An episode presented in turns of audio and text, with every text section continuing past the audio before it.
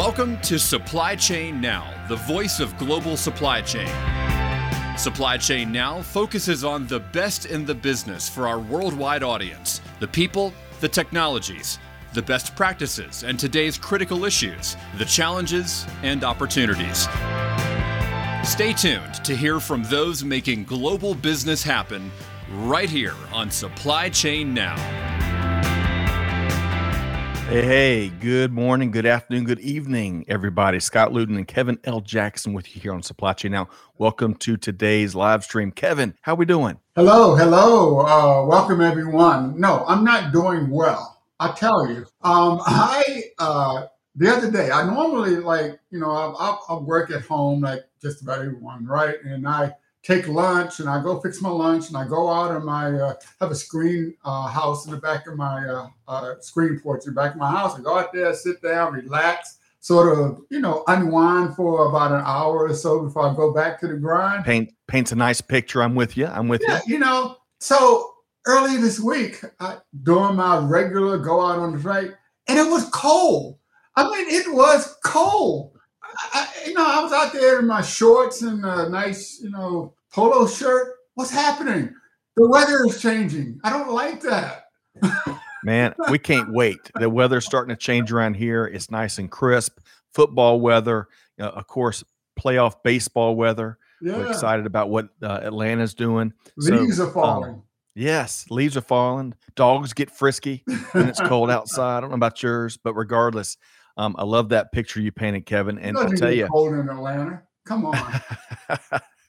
Y'all, it gets a little colder where you are, but as beautiful of a scene as you just painted, we've got a beautiful show teed up here today. So oh, today, yeah. Kevin, is the digital transformers version of the supply chain buzz. And you know, it's always a big deal when Kevin joins us, but we've doubled down, folks. We have got an, uh, uh, a big name from industry. Ray Wang is joining us, author of the bestseller "Everybody Wants to Rule the World." I tell you, I got my copy here. I have been following and reading and taking uh, Ray's advice for years. Uh, he he is a he's a fixture and he's smart too. You're right, and he's a great uh, follow. Uh, if you're looking for great people to follow across socials, especially on Twitter, mm-hmm. hey, check out Ray. You you will not uh, you will uh, learn a lot by the hour sometimes. Uh, but Kevin, mm-hmm. are you pretty excited? We got we got to say hello to a few folks in a moment, but are you pretty excited about today's show? Oh yeah, I, I got my questions lined up here. well, we got a big show. We're going to be talking digital transformation. We're going to be talking about supply chains today, but more importantly, tomorrow and a lot more. So stay tuned. Get your folks, we want to hear from you. Get your comments ready. We'd love to hear what's on your mind here today as we kick off uh, the third week of October. Today's October 18th. So let's do a um, let's pay the bills a bit and let's share some upcoming uh, events Folks, we invite you to join us on October 26th as we host a conversation via webinar around successfully navigating the supply chain squeeze, Kevin, the supply mm. chain squeeze, not just in fourth quarter, but beyond. So join us on October 26th as we host UPS, Crocs, and Sunjoy uh, for what promises to be a very enlightening conversation. And then, Kevin, yeah. on November 9th, uh, we're going to be talking about uh, kind of what we're going to be talking about today supply chain of 2022 and beyond. Oh, Lora, right? That's right. Lora Cecere, the one and only. Focused on resiliency, Kevin, and mm-hmm. agility. And of course, we hear that basically every hour, don't we? Well, Lora, you know, she uh, does, she just released her uh, study of the uh, top supply chains. And uh, I, I, guess she's going to talk about what they, they've learned in this as well, right? Uh, well, between her and Madoff, I'll tell you, uh, folks, you're going to earn a, basically a college degree in an hour. Uh, those conversations coming up on November 9th. So join us for that. And of course, it's free to join our webinar. So we'd invite you to come out. All right. So Kevin, before mm-hmm. I want to I want to touch on um, some big news that you were a part of uh, right before we bring on Ray Wang today. And folks, stay tuned for a great conversation. Let's say hello to a few folks before we do all of that. Uh, man, room is filling up here today. Uh, let's start. Peter Bolle, all night and all day. Great to see you here, Peter. Uh, now, Kevin, Peter's golf game is strong. It is Ooh. strong. I bet he's like a two handicapper. I bet. You know, when I go golfing, I always have at least three extra balls in my pocket. That's that is per hole for me. I am not lose. I lose plenty of golf balls, but great to see you here, Peter. Uh, let's see. Emmanuel is with us uh, from uh, uh, uh Lagos, Nigeria. Great to see you, Emmanuel, uh, via LinkedIn. Looking forward to hearing what you're saying. Gene Pledger is back from a vacation in Lower Alabama. That's the LA he's referring to. Gene, great to see you. Uh, old TV, Tom Valentine is with us here today via LinkedIn. Great to see you, Tom. What's going on with you in your neck of the woods? Uh, Ogun, let's see here. Ogun Tawo, uh, Ogun Tawo, I think if I said that right, close. Let me know. Uh, we, it's really important to get folks' name right. Uh, let me know uh, if um, you have any helpful tips as we pronounce folks' name from around the world. But great to have you here today. You know what? Looking forward. Um, yeah, I really like shouting out to Nigeria. I tell you, I have a lot of followers, digital transformers. There's a lot of uh, downloads from, from Nigeria. Really? Yeah. Well, he's a huge, he says, huge fan of the show. And I bet he's a big fan of Kevin L. Jackson too. So great to see you here, uh, Leke from uh, Lagos, Nigeria. Uh, let's see here. David is back with us, Kevin. Mm. David, hey, David, how you doing? Great to see you. Uh, Kevin, do you ever do any off roading? You know what? Um, no, but I would love to. I like how we get to the uh, to the quick answer. Uh, uh, but well, David has a Jeep four x four uh, weekends, mudding, you name it, and more. And then well, of course, I've been doing a lot of um, uh, a ride on a, a um, NordicTrack bike, right? And for the past three weeks, I've been riding virtually in uh, in the Canyonlands Park and uh, Arches out, out in uh, Utah, and you know I see all of the off road vehicles just having a great time in, in uh, with you know with the uh, Colorado River and ground all. It, it's just amazing. That's why I really want to. I want to try that out. I want to go out in Canyonlands and, and, and ride a four wheeler we, we gotta we gotta send a camera crew with you, and we document all of that. Uh, Kevin, uh, have a new reality show to add to your your growing growing uh, collection. Um, let's see here, Shashi. Great to see you here. Appreciate. Yes, you're gonna have lots of imp- inspirational and informative insights from Kevin and Ray here today, and we want to hear from you. Let us know what you're thinking as we tackle uh, a variety of topics here. And David says, "Come on up, Kevin. He'll take you out four by four oh, uh, off road. Can't wait."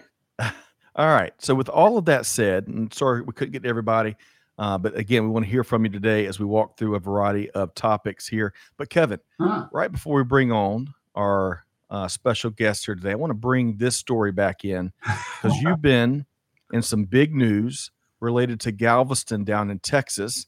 Tell us about this. Well, yeah. So what you see there is the 1861 Galveston Customs House.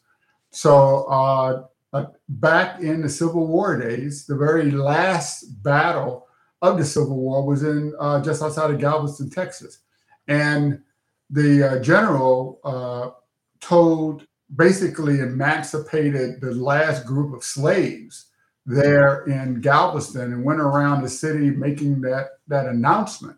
And this was one of the uh, it's one of only two physical locations that still exist where they made the uh, announcement. Um, and we're uh, I'm with a group here in Washington D.C. and we are purchasing this building that you see here to for a Juneteenth museum because that was the birthplace of Juneteenth, uh, June 19th, the day that the last slaves were emancipated in, in the United States. So uh, we made front page news this week. I, am excited. That that is outstanding. Well, um, I can't wait to hear a lot more about that uh, this uh, critical project. And of course, we want to celebrate as uh, as a museum eventually opens. I think next year, Kevin, if yes. I understand the time frame right. Is that right? We're going to open uh, Juneteenth, 2022. awesome. Well, we're going to celebrate with you uh, and uh, mark what is an, an incredible historical um, uh, part of our collective history. So mm-hmm. thanks for what you do, Kevin. And we'll have to interview you, you and that investment team soon and, and uh, learn more, a lot more about y'all's vision. All right. Thanks. You bet. Okay. So with no further ado, uh, I want to bring on our special guest here today. So as I mentioned, uh, Ray Wang will be joining us, principal analyst and founder at Constellation Research, author again, of the best selling book, Everybody Wants to Rule the World Surviving and Thriving in a World of Digital Giants. Let's welcome in Ray Wang. Hey, Ray, good afternoon. How you doing? I'm doing great. What's going on with you guys? Staying busy. The other side of the swoosh from the other side of the world. so, yeah. well, Kevin, you're letting the cat out of the bag. Ray, tell everybody where you are. I'm in Dubai, and uh, one of the things that I'm doing out here is checking out the Expo 2020. Lots of conversations about sustainability, lots of conversations about um, what's happening next, and uh, you know a lot of insight, right? So catching that, and of course we've got a couple clients out here, and uh, we're doing some conversations around the book and stuff around leadership. Man, I love it. And I bet you're lucky to get a couple hours of sleep each night with all the stuff you've got cooking, huh? this is a tough time zone. it's a really tough time zone because you work the rest of the world hours and you work what's out here as well. So if you forget to take some time off, it is brutal. So oh yeah. Well, I did some work to... with the with the kingdom, and I was you know working all night and working all day. wow. Um, yep. We're, we're gonna have to connect exactly with our friend that uh, Kim Winter out in Dubai. Dubai is such a fascinating, innovative uh, part of the world, and we look forward to hearing more about your your, your travels there. We'll probably touch on some of that today, Ray, and then uh, we'll have to keep our finger on the pulse of uh, your global travels. So great to have you here today. Well, hey, thanks for having me, and uh, big fan of the show. So, well, thank you. All right, so Kevin, yeah. With uh, you and Ray, we want to kind of walk through some of the leading headlines across the world of supply chain with a really heavy digital transformers flavor. So I want to start, Kevin, see mm-hmm. if I mm-hmm. can get my my graphics ready to go here today. We're going to start with uh, big news when it comes to automation and global supply chain as Berkshire Grey and Atos, Atos are partnering up. Tell, yeah. tell, us more about it, Kevin. So you know, uh, you know, I talk about digital transformation but one of the key aspects of digital transformation is robotics, right? And uh, Berkshire Grey and Atos really have teamed up together because they see digital transformation and robotics as two sides of the same coin, especially in the supply chain world, because everything is on demand. So they're, they're working together to provide a real holistic, flexible, and a cost effective warehouse automation to support supply chain transformation solutions. Uh, and this is the meet, you know, the high need uh, and the required velocity as we transition in this post COVID world. Yeah, I mean, Kevin, you're so right. I mean, this is, uh, I mean, if you look at what Amazon's doing on the warehouse side, mm-hmm. the level of automation that's required, the the volumes that are there. I mean, just take the longshoremen on every port. I mean, we got to get as much of that automated. We got to get the warehouse automated. We've got to get transit automated, right? That's why everyone's looking at autonomous trucks going coast to coast. Uh, that's why the big battle is uh, between Volvo, Tesla, and others in the long in the long haul, uh, because there's not enough workers, right? And we've got so much material that we're moving, and we're not doing a good job manually, and we're not even doing a good job from a safety record and we're also not doing a good job from an environmental perspective. We're at a huge backlog at um, all of the ports because there's not enough drivers, right? Um, and all the backlog in from the ships because there's not enough longshoremen. You know, it, it, it is really bad. Right. Uh, of course, we uh, don't don't have enough equipment. Uh, the infrastructure and and the uh, transfer points, or, or, a lot of congestion there. Um, we got kind of a perfect storm in many ways, but I, I want to add to this. Um, you know, I, lo- I love the, how this partnership because you've got the technology side, then you got then you have the expertise of implementing it, right, and training organizations how to use it. Because as powerful as automation is, you know, implementing it and managing it can be really challenging. I point to there's lots of case studies out there. Ray and Kevin, as you know, mm-hmm. rent the runway, very public problem back in 2019 where a little software glitch, you know, shut down the operation for several days uh, missed oh, yeah. orders, missed subscribers, and angry customers. So, Ray, you're nodding your head. Automation can be tricky, right? You know, automation's hard, right? And if we look at automation like the way we look at um, autonomous vehicles, there's five levels, right? There's basic automation. It's like cruise control, but you still got to steer. Maybe you got to brake. Uh, you probably do have to brake, right? and then we get level two, which is kind of like, you know, there, there's some level of like, you know, human directed, which is not bad, right? That's like a Tesla autopilot. The car will drive itself, But if there's no car at a stoplight, it will run through the stoplight. So you still have to jump in, okay, just a little bit. And then we get machine intervention. And that's when, you know, you're backing up and it goes beep, beep, beep. Okay, what happened? Right. The brakes kicked in. There's someone behind you. There's like a ball, you know, there's like another car, right? That's machine intervention. Like we're somewhere between two and three right now, but we can get to four, right? And four works like this, right? You go to every major airport, these automated trains work on themselves, right? Now, if you think about the history of train accidents, it's crazy. Like conductor fell asleep, conductor was drunk, conductor was on a mobile phone, right? It's all human error. There's very little error in the airports, right? I mean, there's I never hear about airplane airport trains crashing into each other carrying people, right? So so we get to that level, and at some point we'll get to full automation where humans are optional. But we're somewhere between level two and level three in most cases. And in the warehouse, given what you're pick packing and shipping, it's hard, right? There's some things that just don't fit, right? They're all exceptions, and it's the exceptions that are just brutal, right? Even if you're 95% accurate, that the last 5% will take up probably 80% of your time. And that's what people are trying to solve at this moment. And they need massive amounts of data, massive amounts of volume to figure figure that out. Um, that's that's why Amazon has a massive lead, DHL has a really good lead, XPO Logistics has a great lead, right? But everybody else, like, what are they going to do, right? And and that's why this partnership is interesting. I love that, Ray. All right, so Kevin, uh, quick response, and I'm gonna go to some of the comments we've got. Well, it's kind of interesting that people complained about robotics and robots were going to take all the jobs away from humans, right? But now, when there's such a shortage of humans to take a lot of jobs, we're in the middle of the great resignation where everybody is quitting their jobs. So, so humans don't seem to be too smart if they're quitting right at the time where robots are primed to take over.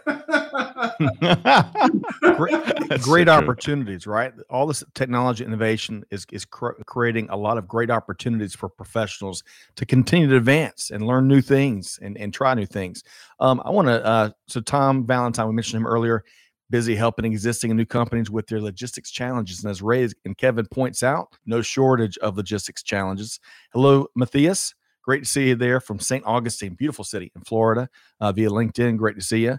David says, "Welcome, Ray." See, we're rolling out the red carpet, uh, carpet for one Ray Wang here today. Shashi is also from Dubai. Uh, nice to see Ray. Expo 2020 is one of the great events here. So uh, the world's really a small place once you start peeling the the onion back. Eric also reminds us that it's it's enough. Well, he says it's enough drivers, but not enough chassis. Ah. Uh, and ah. chassis is part of that equipment. I, uh, Ray and Kevin, speaking of chassis, that we've heard uh, someone reported on our show a few weeks back that there's an eight year manufacturing backlog backlog wow. for chassis. How about that? It's true on the uh, heavy trucks. There, there's that issue, but but actually, what's really concerning right now is it's three fronts. One is school lunch programs aren't getting food right? Um, the supply chains for grocery are so behind at the moment. If you looked on TV, you'll see in every city that the, sh- the shops are bare in many grocery stores at the moment, right? And the third piece is, and this is the crazy one, there are people who've shipped goods to other people to pick up those goods that all are bankrupt what are we gonna have? What are we gonna do? Like mystery box container? Like you know, I mean, you know, what's that show channel. where like you go out? Yeah, what's the what's that show where they go out and find these mystery things? They go dig it up and you know they go and see what's in these boxes. Yeah. It's gonna be with containers. I mean, it's crazy. Wow. It is a unique time. Uh, all right, so this first story we're talking about, Berkshire Grey and Atos are partnering, uh, courtesy of our friends over at Supply Chain Brain. So a lot of good stuff there. Uh, Kevin and Ray, I think they get uh, your rubber stamp approval. So we'll see how that uh, plays out as they mm-hmm. look to tackle some of the challenges we're speaking of. All right, let's move right along because we want to talk talk about this piece of research that comes to us from Accenture, talking about how today's supply chains, Kevin, yeah. uh, you know, no shortage of of challenges and innovation. Talk about, but how all that's got to evolve to serve the supply chains of tomorrow. Tell us, tell us more. Well, one of the things that's important to note is that nobody talked about supply chains for the longest time, right? Because they were just in the background. It, it, they all worked. Uh, you always had things on the shelf. And, and then when the pandemic hit, supply chain became front page news because it started failing. In fact, Factiva published an article saying that articles on supply chain itself were up 45% year over year in 2020 because everyone started talking about news was just dominated, not dominated by stories and pictures of empty shelves and at the retailers and idle automotive assembly lines because they couldn't get parts and containers waiting to be unloaded. And what Accenture did in their study, they were basically saying, well, what does the supply chain managers, designers need to do to fix this issue? So they came up with really three points. They said that supply chains need to adapt to their customers' value while continually decreasing the resources required to deliver it. Uh, Ray was just talking about, you know, people paying people to deliver boxes that were delivered by other people, right? These middlemen really need to need to get rid of them because that just increases cost. Supply chains need to be more resilient. Okay, they must protect their customers, companies, and their partners from the supply and demand shocks. One of the things we talked about before is that a lot of this quote automation and data that people are using for artificial intelligence, they're looking at data from the past, thinking that that data could help um, them manage the future. And that is so wrong. that is so false. You need visibility into the supply chain in order to manage today. You need that visibility of yesterday, not 10, 15 years ago. And finally, supply chains have to take this on their shoulder. They have to be more responsible. They have to they have to operate in ways that are not only good for the bottom line, but good for the planet and society. And they need to establish and, and maintain and enhance trust with all the stakeholders that depend on the supply chain. So that this is a tall order, but it's about time. well, excellent. So, Ray, uh, there's a lot that Kevin just shared there. Where, where do you want to respond? Yeah, no, I, I think it's really important to think about this uh, in, in in the holistic way, right? If you're a mm-hmm. company, the front end is really your orders and your commerce systems. The back end is supply chain. People have optimized their supply chain, therefore there's nothing to sell, right? If you optimize your orders, there's nothing to deliver, right? And so so these have always been hand in hand. That's why order management is really important because it brings those two areas together.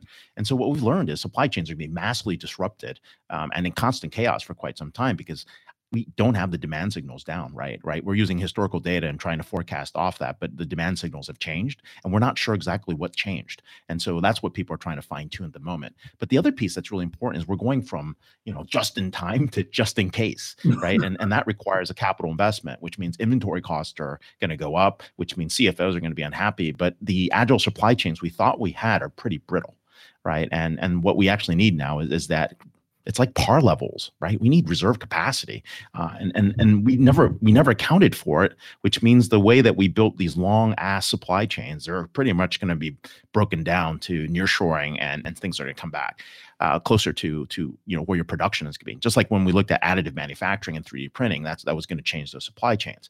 Uh, the other piece is really um, data-driven approaches are powering the future. Right, everything is really about grabbing those data signals. And what we haven't done a good job with is, and and I'm not harping on the software vendors, but if I was going to build a brand new software company, I'd give away the software for free. The transactions are free, but you pay for the insight because I need more data. I mean, there's not enough data. Everyone's go, oh, I got a really good algorithm. And I'm just like, that algorithm's okay. You just don't have enough data. If you had more data, you'd actually get better precision. And, and what you're missing is the precision. And back to what Kevin's saying, the false positives and false negatives are like, they're freaking all over the map. That's why people can't forecast. So, and then the other piece is the automation. We, we have a concept called decision velocity. It's super important, right? You and I make a decision per second. It takes us I don't know, a week to get out of management committee, a quarter, even longer. Who, who, knows, right? I mean, it could take forever, right? But machines are making decisions 100 times per second, 1,000 times per second. It's that algorithm that allows people to actually react more quickly. And what you're seeing at places like Amazon is and Alibaba and JD is that they're getting really good with their algorithms, right? They know exactly what they need to get get a delivery, and and the more sensing data and delivery times that they get, it gets even better, right? They can tell you that prediction pretty well.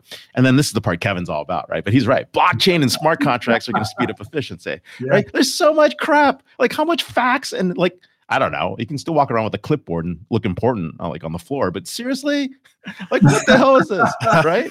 So, right. And the last piece is uh, really sustainability. I mean, that's the piece that's missing in this article. We should be talking about where sustainability, circular economy, and other pieces are going to play a role. Great point. Hey, really quick, I want to bring in a couple comments here, and then I'm going to uh, talk about Everlane for a second. Tom Valentine makes a great point, which I, I generally agree with. Automation is not necessarily here to replace humans in supply chain, but it's being expedited because humans are not willing to do the specific job function. We've seen a lot of that, yes. right? Folks just leaving uh, their jobs because they're, they're tired of treatment, they're tired of the the the nature of the job, or or tired of the pandemic. Yeah, that's right. Uh, David uh, agrees with Tom. Then I'm gonna also come back up to Owolabi. Great to have you here today, o- Owolabi. Digitization. Try to say that seven times fast. Digitization and supply chain management has jumped up post the climax of COVID 19 as startups and logistics is growing day by day here in Nigeria. He says they are basically digital, as the pandemic clearly showed the world a lot could be done without physical contact. It's just the beginning as many people are quitting their jobs to set up their logistics outfits. Yes. Mostly in last mile delivery. Love that. Um, okay. And really quick, I want to add to points you are making. Uh, two quick data points. Uh, according to this research from Accenture, 53% of CEOs are allocating funding to drive supply chain innovation, only 53%. And it gets worse. Only 49% of CEOs are allocating their top talent to supply chain. That's a challenge. We, we got to have the bucks, got to have the talent. And then uh, Everlane, a neat story. Here's a here's a good here's the good news. Mm-hmm. Everlane is a retailer that offers a wide range of uh, clothing, primarily apparel, but a big part of their culture is what they call radical transparency. Get this, Kevin and Ray, y'all might already know. They investigate and audit each factory they work with on things like fair wages, reasonable hours, and the environment, and offer all that information to Everlane customers. I've read, I, I hadn't That's seen it yet, but I've read it's a one click. Uh, uh, their customers can uh, one click away from peering into the factories. That I would argue is a big part of supply chains of tomorrow. But Kevin, get you to respond. So that's all part of building trust. And as Ray talked about blockchain and the importance of data, well, you have to have trust in that data. You have to understand the provenance of that data. You have to understand source of that data.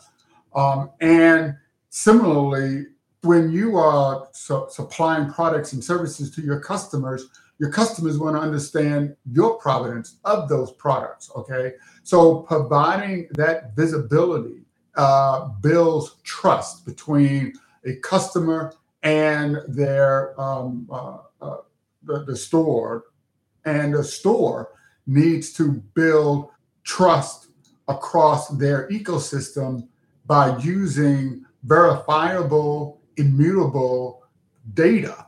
Um, and this is why like blockchain is so important to across every industry.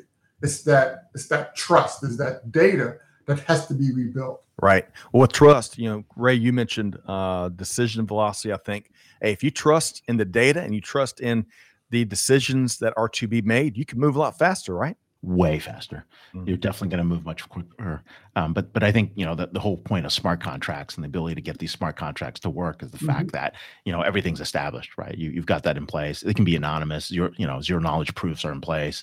You get some really cool you know contracts that are demand sensing, demand pricing that adjust on their own. I mean, it's it's beautiful, right? I mean, when you look at like TradeLens with IBM Maersk, right? Yeah. That's kind of an idea of what could happen, right? And and to me, that's super powerful. And and this is really you know some of the things that we're looking looking at these what we call data driven digital networks. These are the multi-sided platforms that are trading on insights and data.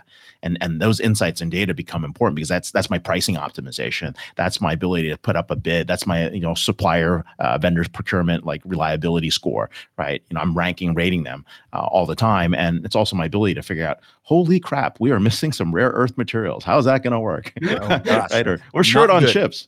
We're short on chips like yeah transparency and visibility into the supply chain, right? so I want to touch on something.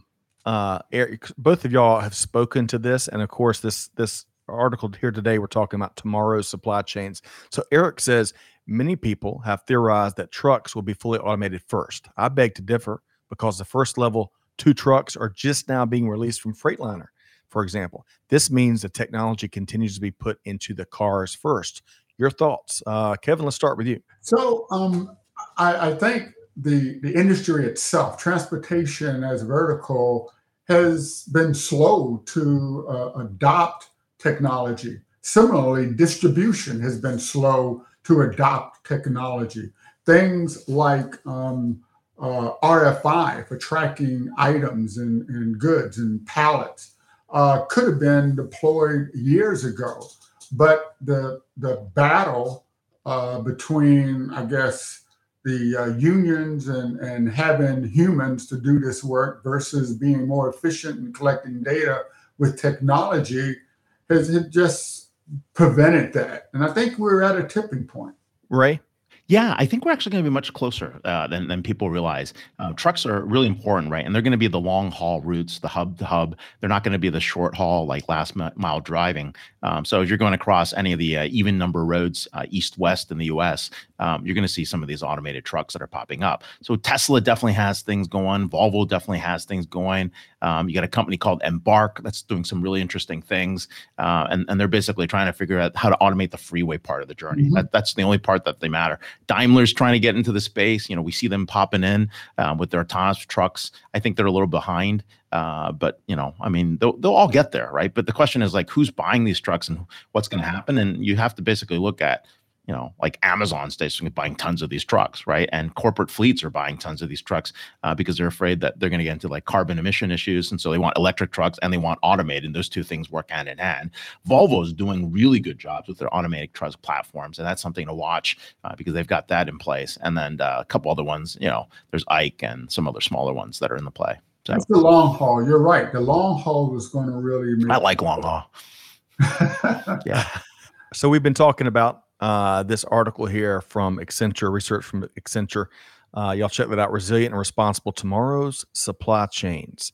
I want to share. I want to share two quick comments and get both of y'all to respond uh, just before we go to our third and final article, and then we're going to talk about Ray, your book here today. But Tom says uh, he's talking about the administration does not need to put more regulations and restrictions, but to work as a tri partnership with the private sector, educational system, and the government to solve the numerous issues we're facing. He's kind of alluding to that supply chain czar we've heard about possibly being implemented. And then, uh, and I'm not sure if uh, Amanda or Clay or Ali, if you can let us know uh, who this LinkedIn user is, but they say uh, supply chain visibility, as simple as it sounds, lots of organizations do not have it. Hence, yeah. we don't know where to start to change or to, or to fix the problem. That's an excellent point. So Ray, uh, let's but start with you. Five control towers. I'm kidding.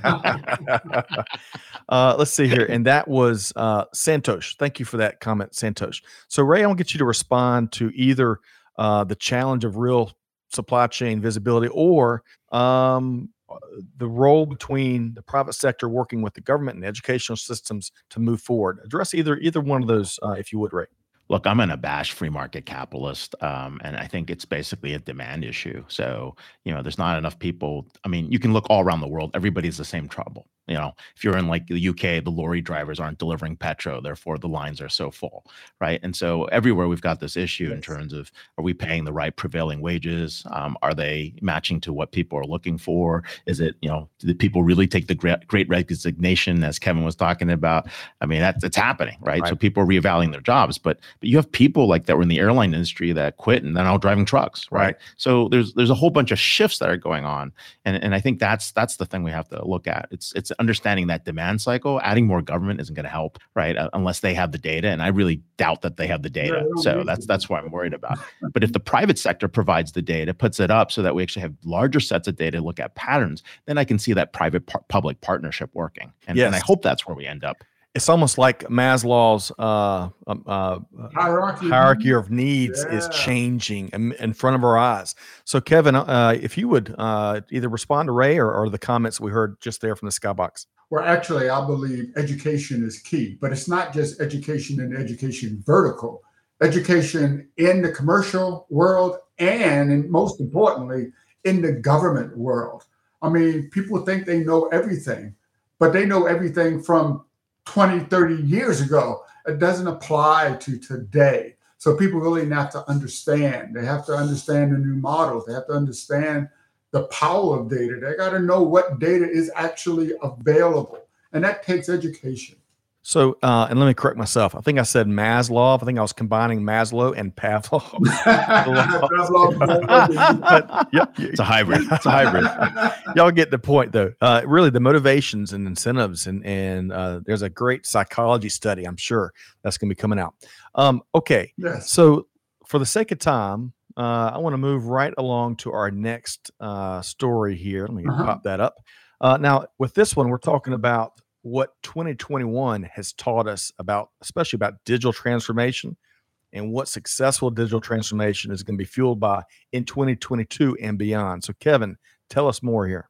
Well, it's two things. First of all, uh, Ray was talking about how this is everywhere. So, I want to point out that this article uh, came from the United Kingdom, right?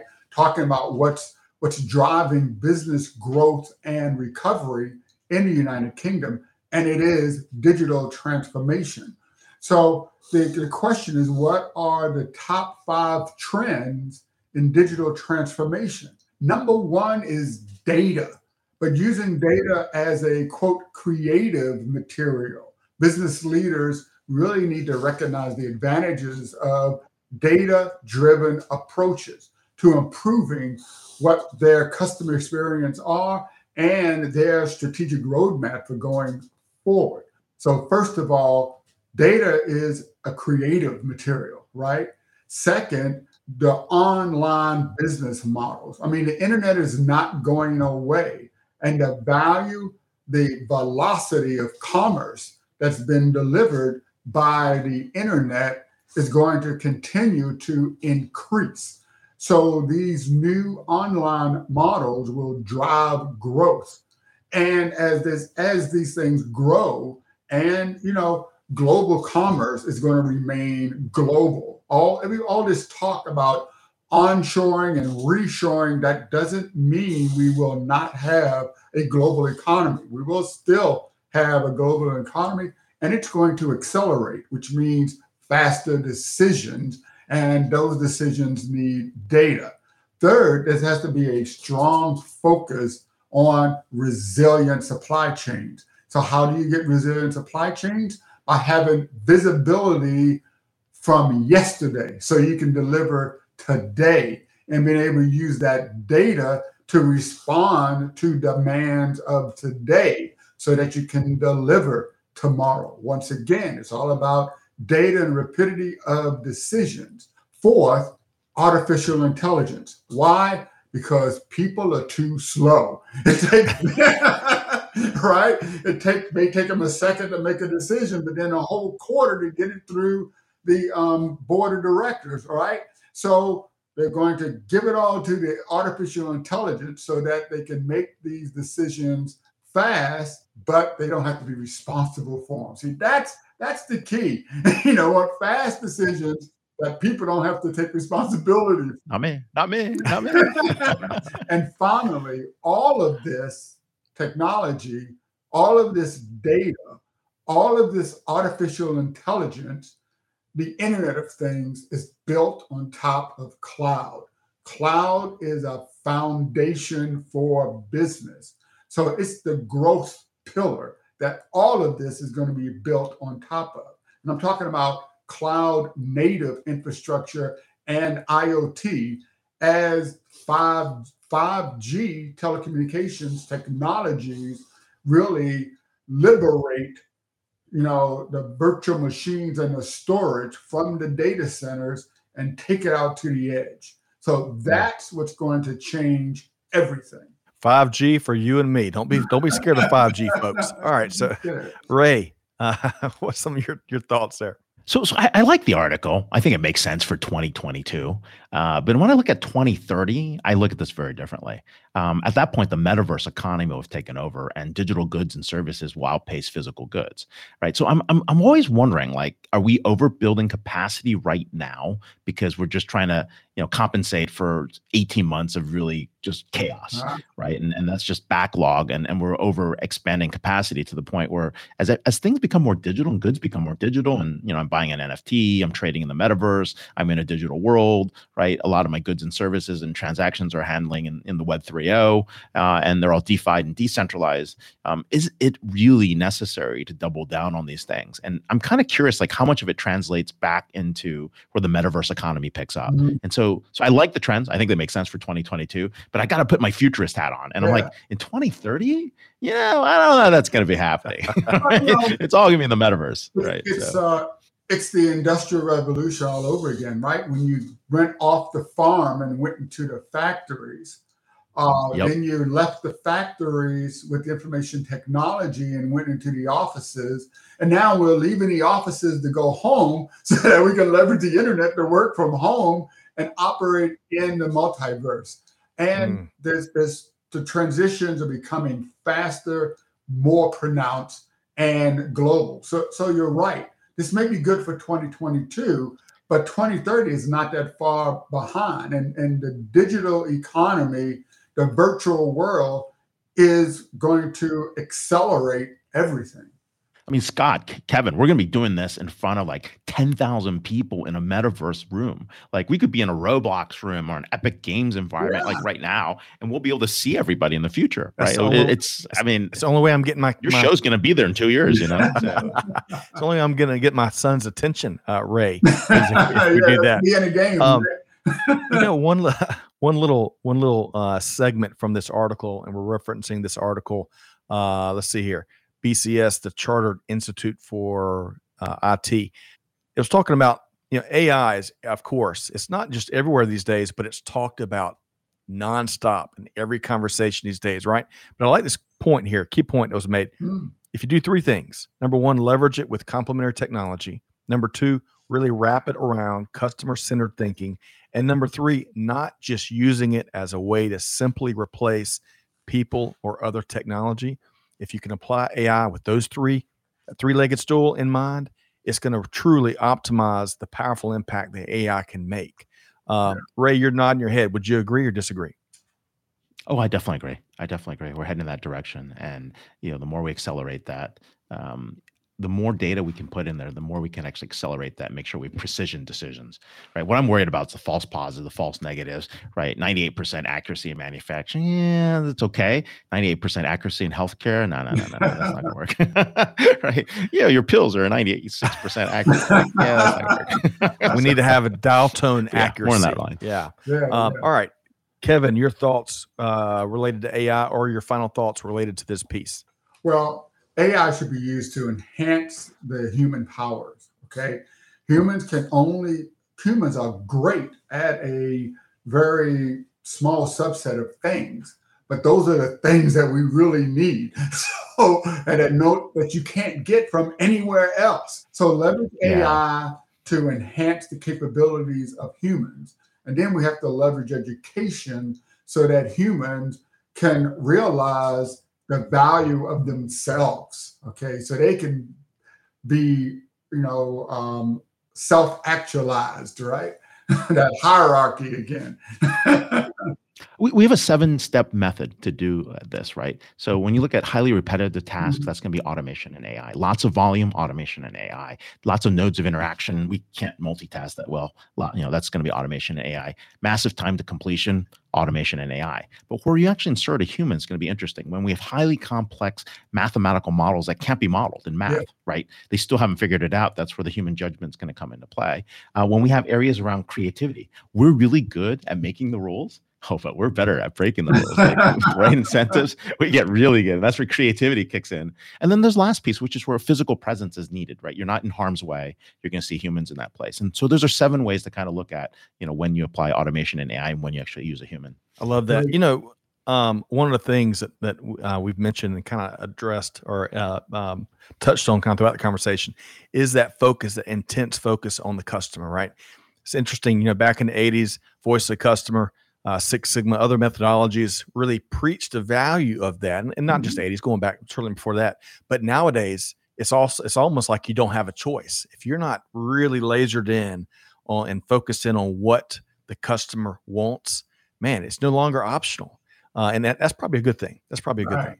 Um, okay, so Nerf, uh, Nerf going back to, um, he says my public weight disclosures are six percent accurate, so I have no problem with a value of six percent. Great to see you here, uh, Nerf, as always. All right, for the sake of time, and, and Starkey, Starkey. Kevin and Ray, Yeah. uh, I tell you, uh, getting y'all two together, I think we could solve some of the world's problems. I wish we had another hour, but respecting y'all's crazy schedules, I do want to talk about this um, uh, well-received book uh, that you have recently released. Ray, well, I guess uh, probably a couple months back now. Everybody wants to rule the world. Surviving and thriving in a world of digital giants. Now, transparency. We're talking about the value of transparency. I have not. This is on my next uh, next to read list. I'm still working through Dan Gingiss's uh, great read uh, uh, that he released. But Ray, tell us, give us the cheat sheet. What are some of the core messages you want to communicate with this read? Yeah, I'll give you a quick cheat sheet. What happened? Um, if you look at the market cap of the digital giants we know Microsoft, Apple, Amazon, Netflix, Google, right? Uh, Microsoft, it was $2 trillion in 2017. And, you know, it's pretty big companies, right? Um, if you look at the market cap today, and add them up, it's 10 and a half trillion, right? Never before in the history of capitalism or companies in general have large behemoths grown this fast, right? They quintupled right? They quintupled in four years, right? Normally companies get big and fat and lazy and don't get stuff done. And, and that's really what I wanted to go back and look because I wrote a book in 2015 called Disrupting Digital Business. We described where digital transformation was going. We set that up. And then in 2018, I started to say, hey, who was successful? Who wasn't successful? And we realized digital transformation isn't enough. There's a new type of business model out there. And so we define what a digital giant is, and then we define how to actually compete against a digital giant. And then we talk about how you regulate digital giants on the back end. And so there's five things that you really have to know, right? The first thing is these companies are really good at disintermediating customer account control.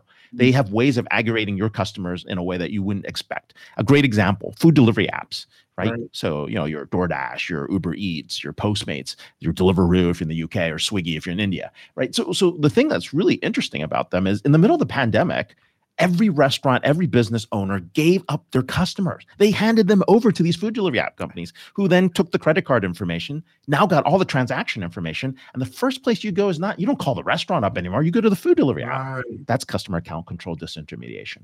And they're really good at that. Expedia trying to take that from the travel companies, right? Airbnb trying to take that from disparate rooms. Mm-hmm. They aggregate really well. And that's the customer account control.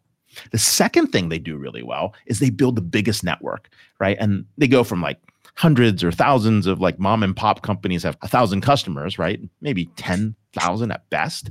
These companies have millions through that aggregation. So they build the biggest network. So it's either your members, your subscribers, any connected device or machines, right? You want to figure out what your biggest network is because that's how they actually take the data and start using that data to be successful. And that's what we talk about competing on data supremacy data is so important to them. And it's not just data, they're building what we call the business graph. Just like social networks have a social mm-hmm. graph, it's the intersection between a supplier, a customer, a partner, an employee with an object like an invoice, an order, or even a campaign or ad, and location, time. Right? What's the weather like outside? What part of the process were you in? Where were you stuck? Right? What was your sentiment? Like they even want to know your heart rate. Right? And they take all that information Exactly. and they use it to plan what they want to do next. And so let's go back to the food delivery app companies. They did a really good job, right? To the point where they're building ghost kitchens because they know that maybe in Kevin's neighborhood, like Italian food is doing better than like, you know, Greek food. Okay, great. Right. So let's go build a ghost kitchen here and serve that market. Right. Or Scott, like where you're living, maybe they do a better job, like, you know, OTP and now OTP folks are going to order more one thing versus something else. Right, right. You get the idea. Like all comes together, right? And so they take that data and they win. But then it's the digital monetization that comes into play. And that's important. It doesn't matter who you are, right? Google, dominant player in search. Facebook, dominant player in social business, right? So Google has, you know, 4.2 billion people, you know, in terms of they mm-hmm. cover, right? Facebook has 2.8 billion members, right?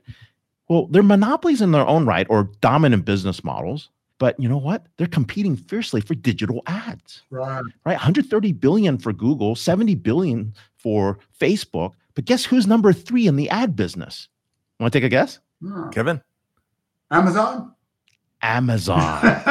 14.1 billion 14.1 billion last year if you look at 12 month trailing it's about 24 billion Wow. wow. so so they're now in the ad business so we just took three different business models in the digital era commerce search social but they're all competing for Yes. advertising Yes. right and that's what the crazy thing is people don't realize the business models are just there right it has nothing to do right i mean you're you only have six ways to compete in the digital world ad search goods services or memberships and subscriptions that's it Wow. right and amazon is firing on all six of those like anybody else right so that's the digital monetization and then the last piece you got to have a long-term mindset you have to invest money you have to, you can lose money for 10 years lose hundreds of millions of dollars and nobody cares so long you're growing and you're going to escape velocity. You're getting to the biggest membership. Remember, Facebook was losing money. People, oh, they're going to go bankrupt. Amazon was losing money. Oh, they're going to go bankrupt. Right? Netflix was losing money. Oh, they're going to go bankrupt. Well, they got to escape velocity, and now no one else can beat them. Right? And it's a very, very important point. So those five things come into play. Now, the reason I brought this up around the food delivery app companies was because the number one performing stock between 2009 and 2019 was what? Google, Netflix, Apple, Microsoft. Take a guess. What do you guys think? Uber Eats. Uber Eats. Kevin, what else? you think? Yeah, I would, I would, I would guess at Google. You know who it was? No. Domino's Pizza. Really? Pizza. Domino's Pizza. That would have been the last guess. I would never have talked about that. These guys won the battle for digital transformation. 17 ways to order a pizza. You can track the order of the pizza. It tells you where it is 10 day, 10 minutes away, five minutes away, it gets delivered. You take a picture of the pizza, run it through the AI bot, and they can tell you the quality of the franchisee. Like, I mean, they did everything right. Must have been the But they're getting right? their butt kicked. but they're getting their butt kicked by the food delivery app companies. They actually had the first year-on-year loss in terms of re- not loss, but decline in same-store revenue, same-store sales. Right? It hasn't happened in a while. It's because you order pizza maybe once a week, Right. maybe once a month, right? You order from the food delivery app. Some people order three times a day. wow. Well, you know, it's really interesting. Domino's has really transformed many things.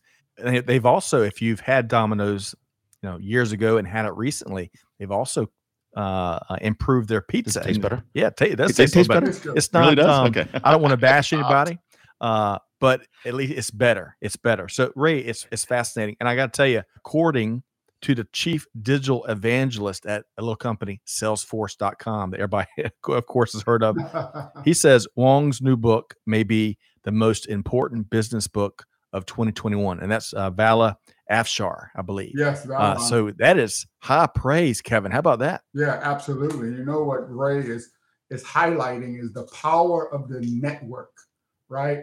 That's these are being driven, these all of these digital business models are being driven by the network, network of information and data. All right. That's at the heart of all of these. There is, I always say there are no industry verticals anymore, right? every business is about a data source and a data sink. And if you can manage and identify the source, provide that conduit from the source to the sink, you will become one of these digital giants. Agreed. Yep, And that's what we call data driven digital network. These are the multi sided platforms, these 100 year platforms that actually trade on that insight. And you're building multiple monetization Mhm. models off of that. And that's why having the biggest network is important because you want to bring the data into the network and the volumes there. Right now, everything that's being done piecemeal, you know, you have your own planning software, supply chain software, something, you know, demand planning software in your own environment Right. Useless. Yep.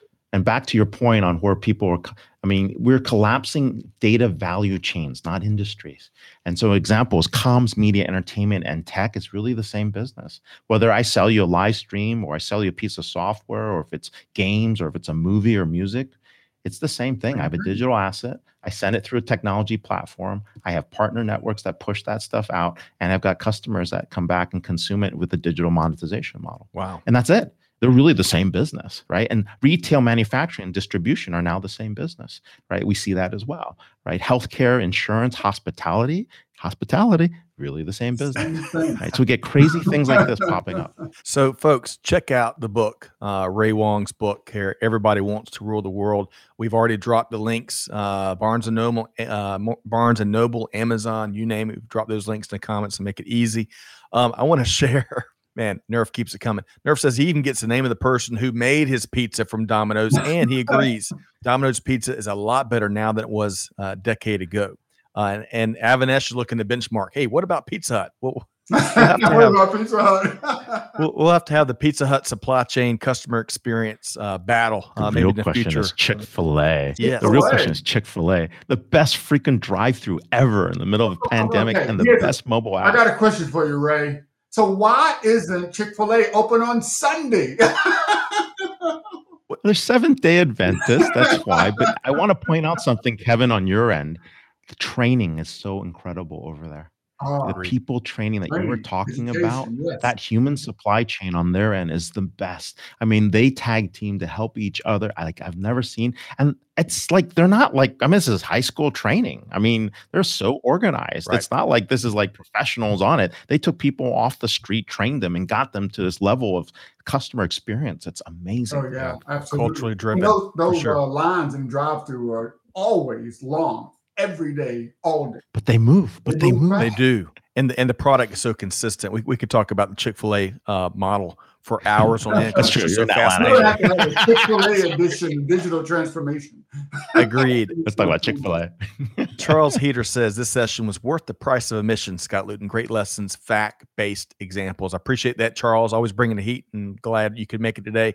Eric, I think he's talking about our Chick fil A discussion. Don't get me started. but, You know, it's so funny. It is so funny. Spicy Uh, or not Chick spicy? fil A Chick fil A has created, we're, we're, we're attesting to it, raving fans that, Yeah. that but so believe in their as much their product as their processes as how they do business um, it's really it's it's an amazing uh, just you know uh, folks studied all kinds of companies through the decades right but but chick-fil-a i think folks can be studying that for decades and decades to come okay ray we have run out of time with you and kevin really quick No, not hard to believe time. hard That's hard to supply believe. chain again.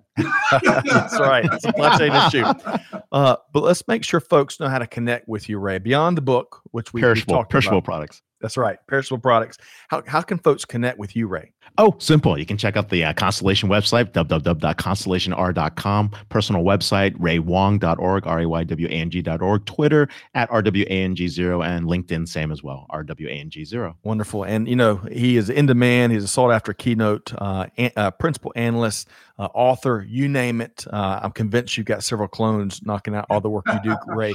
But, That's the secret to supply chain. Oh yes, Ray, a pleasure to have you here. Kevin, Ray was a home run guest, huh? Uh, absolutely. We're gonna have to have him back again.